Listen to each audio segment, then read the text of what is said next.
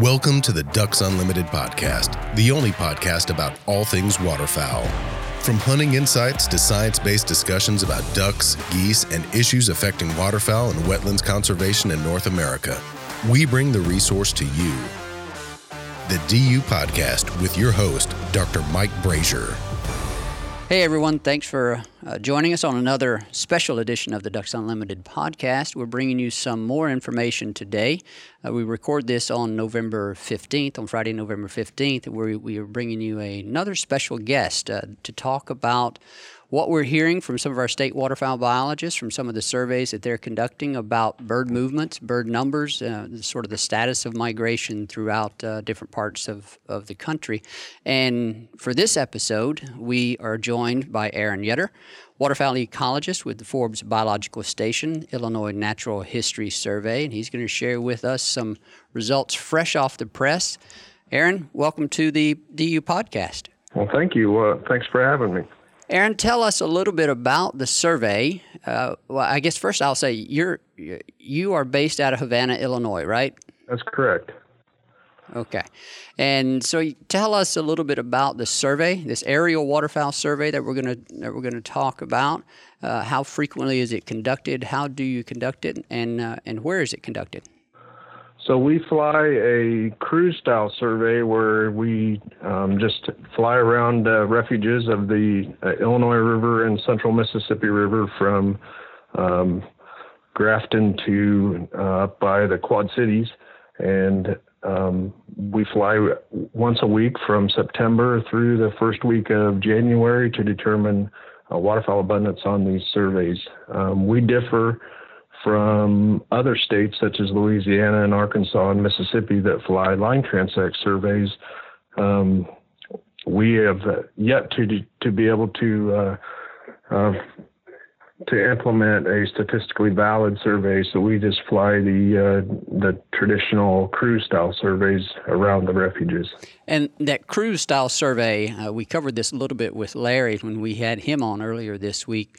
Uh, that cruise style survey is basically you go to these areas where you've identified large concentrations of waterfowl that are that uh, consistently have large concentrations of waterfowl, and you do your your best to enumerate all of those birds. So uh, you, you don't really need to extrapolate beyond that. You can extrapolate beyond that. These are an attempt to obtain a complete count of the birds within those defined survey areas, and so um, that's that's a that's a key difference, right? That, that's correct, and we've done the same uh, the same thing, the same um, for the most part, the same wetlands um, that Frank Bellrose started this survey in 1948. We've done the same thing for 71 years. Um, now flying the same refuges, the same uh, time of year, and almost the same aircraft for the last 40 years. So um, everything is standardized. There's only been four observers over this period that have uh, that have done the surveys, and um, so we try to generate a trend as instead of a population estimate that's a remarkable data set and remarkable um, maintenance of a survey over such a long period of time. And uh, we'll have you back on at some other point to discuss all of that in more detail and what that what that data set, that long record of, of data really is telling you about what you're seeing within those areas that you survey. So uh, we'll look forward to that sometime in the future. But back to the survey at hand, you mentioned a couple of places that just, for those that aren't familiar with Illinois, you said the survey is conducted on the Illinois River from Grafton up to the Quad Cities. Now, if I remember correctly, Grafton is there around St. Louis, right? And then Illinois River goes sort of northeast through the state and gets up close to Chicago. Is that how far up, how close to Chicago do you get with this survey? Um, we're several, 100 or 150 miles west of the of Chicago. It's the the big bend of the river, Illinois River at Hennepin. So uh, the that sur- the Illinois River survey goes from Hennepin down to uh, Meredosia, uh, which is near oh I don't know 50 miles north of the confluence of the Illinois and Mississippi River at Grafton the uh, we commence up the Mississippi River, then from Grafton to just below Muscatine, Iowa, um, uh, near the which is just below the Quad Cities or around the Quad Cities. Well, let's get right into your results. Uh, tell us what was what were some of the interesting observations you made yesterday. I guess it would be.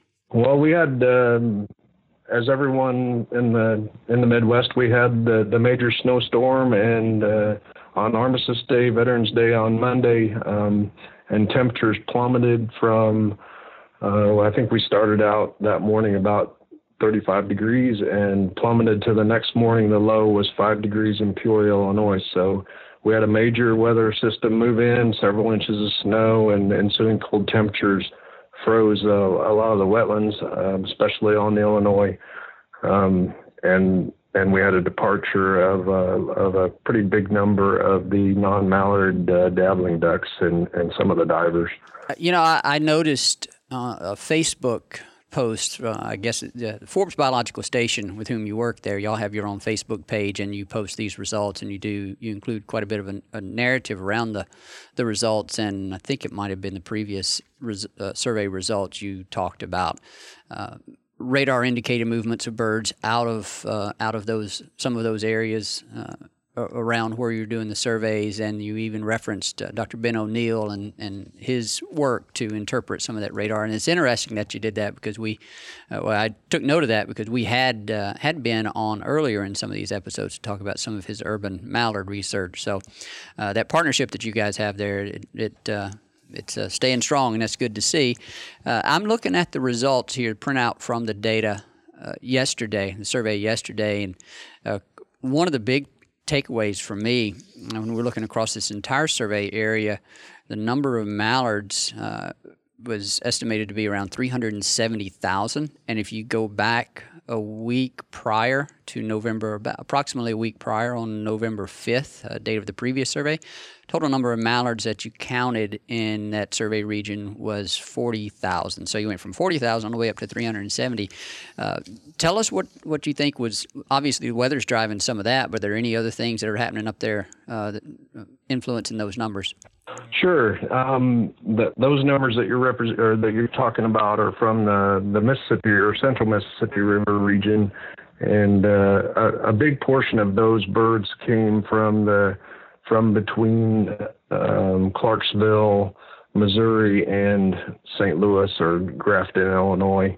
Um, and what happened was there there was a movement of birds in with with the weather pattern. Uh, we noticed uh, more diving ducks last week or yesterday than we did the week before. So and uh, definitely more mallards. Uh, but I think the, one of the bigger things was that the Central's duck hunting zone in Missouri opened on Saturday, November 9th. And the the recent high water that has been along the Mississippi has had the, had all these mallards and, and ducks scattered around, and that opener forced uh, the ducks out of those duck clubs and into the refuges where I normally fly. So I, I think I definitely think that we had a movement of birds in, but I think the bigger increase was uh, was the uh, movement of birds out of the hunting areas into the refuges. Are some of the survey regions along uh, that you that you fly over or that you count are they are they hunted or are, are all of these refuges? The um, the areas that I fly are all um, are all refuges. Um, now they they may have a hunting area adjacent to it. Um, for instance, Ted Shanks um, um, conservation area in Missouri is a is is hunted uh, pretty extensively, but they they designate portions of the area to uh, as refuge, and so the the birds will obviously stack up in those refuges, and uh, very little uh, bird abundance on the on the actual hunted areas because the hunters are in there every day. Yeah, and, and do you count the the non-sanctuary areas, or just the this would reflect only those areas that are uh, designated sanctuary. Am I understanding that right? It kind of varies. Some of the, you know, the national wildlife refuges, um, Clarence Cannon, for instance, uh, there is no hunting on that refuge, so I count the entire area, uh, fly the entire area. Um, and, and some of the private duck clubs, um, they have like Dardenne and Cuivre down in St. Charles County, Missouri. Um, those areas are, are private refuges and the, and the hunting area adjacent to it. So once in a while, the ducks will spill out into the hunted areas, but for the most part, they're they're in into the, the, the defined refuges. Those ducks are pretty smart when it comes to figuring out where they uh, where they get shot at and where they where they don't.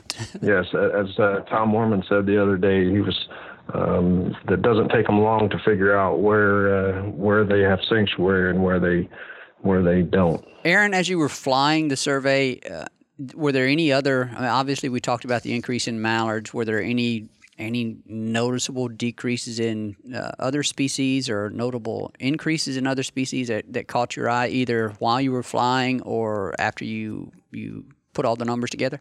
I haven't really reviewed the the the individual uh, birds from uh, last week. Uh, I would I would say we lost some ringneck ducks. Um, Probably some gadwall too, right? As, gadwall and pintails. Uh, actually, pintails came up a little bit, but some of those uh, fair weather non-mallard dabblers, uh, green-winged teal, widgeon, gadwall, shovelers um, uh, departed um, for sure. Yeah, I'm actually I'm looking at some of the gadwall numbers here. They they stayed about the same. Um, so your gadwall stayed stayed with you. Um, what are you seeing in? Well, let me before I get to that, let me ask you: Is this? Do you consider consider this, or do you expect this to be about the peak count that you would have, or do you think there's still a good number of birds north of you that are going to be making their way down? Um, uh, we're hopeful that there are um, still a bunch of mallards up in the up in the prairies, um, but I haven't heard uh, reports or I haven't followed uh, Ducks Unlimited's migration reports enough to to know. So. Um, we hope that there's more to come. Um, otherwise, we'll have some angry, angry duck hunters uh, for the remainder of the duck season up here. Well, it looks like there's a fair number of birds out there right now, and so hopefully, uh, look, it's well above the 10-year average if I'm reading this correctly. Uh, so bird numbers out there should be uh, fairly impressive. So, uh, what what are you seeing, or what did you see with respect to the amount of ice that may be forming on some of these wetlands? I'm sure the rivers and streams are still open. What about some of the shallower water bodies? Are they are they starting to to freeze up? Yeah, so some of the um, some of the areas that where the river is is connected to the to the backwaters, there it's still open water habitat uh, for the most part. Maybe a little bit of ice in the timber, but for the most part, there um, the the water's remaining open there. However, when you get into some of the more protected areas like Clarence Cannon uh, Refuge is completely behind a big ag levee. It was 90% ice, and and uh, Delair National Wildlife Refuge was was also 90% ice. So that there was ice in a lot of places. We're supposed to, we're about 40 degrees today here in central Illinois and uh, sunshine. So we're hoping that the, that the ice is going to go away, but it's, there were, uh, heard reports yesterday of two inches of ice at uh, uh, the Emiquon Preserve. So they were standing on the ice yesterday morning. So it's going to take a little bit of sun before we thaw out. Yeah, and it's that time of year certainly where the temperature can vary and it can freeze a little bit at night, then it can thaw back out, and so you just kind of have to go through those fluctuations, and you have to take advantage of the of the good fortune when you can, and and so y'all y'all have some birds out there right now, so uh, would encourage the hunters to uh, to make hay while they can. That's right. Aaron, I think that's going to wrap it up for for this special episode. I want to thank you again for for coming on and sharing some of your insights. We will keep a watch on the reports out of your uh, out of your surveys uh, yet to come, and we'll probably try to reach out to you again and, and have you back on and discuss uh, discuss things later in the season.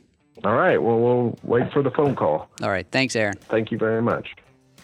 Thanks again to our special guest today, Aaron Yetter, waterfowl ecologist with the Forbes Biological Station, Illinois Natural History Survey. I appreciate him coming on and sharing some insights from the recently completed survey up there in that state. We also thank our producer, Clay Baird, who does a fantastic job getting these podcasts turned around and posted in a timely manner for you to listen to. And we thank you, the listener, for uh, for your, your loyalty. We thank you for your passion and your commitment to wetlands and waterfowl conservation. And we look forward to catching you on the next edition of the podcast.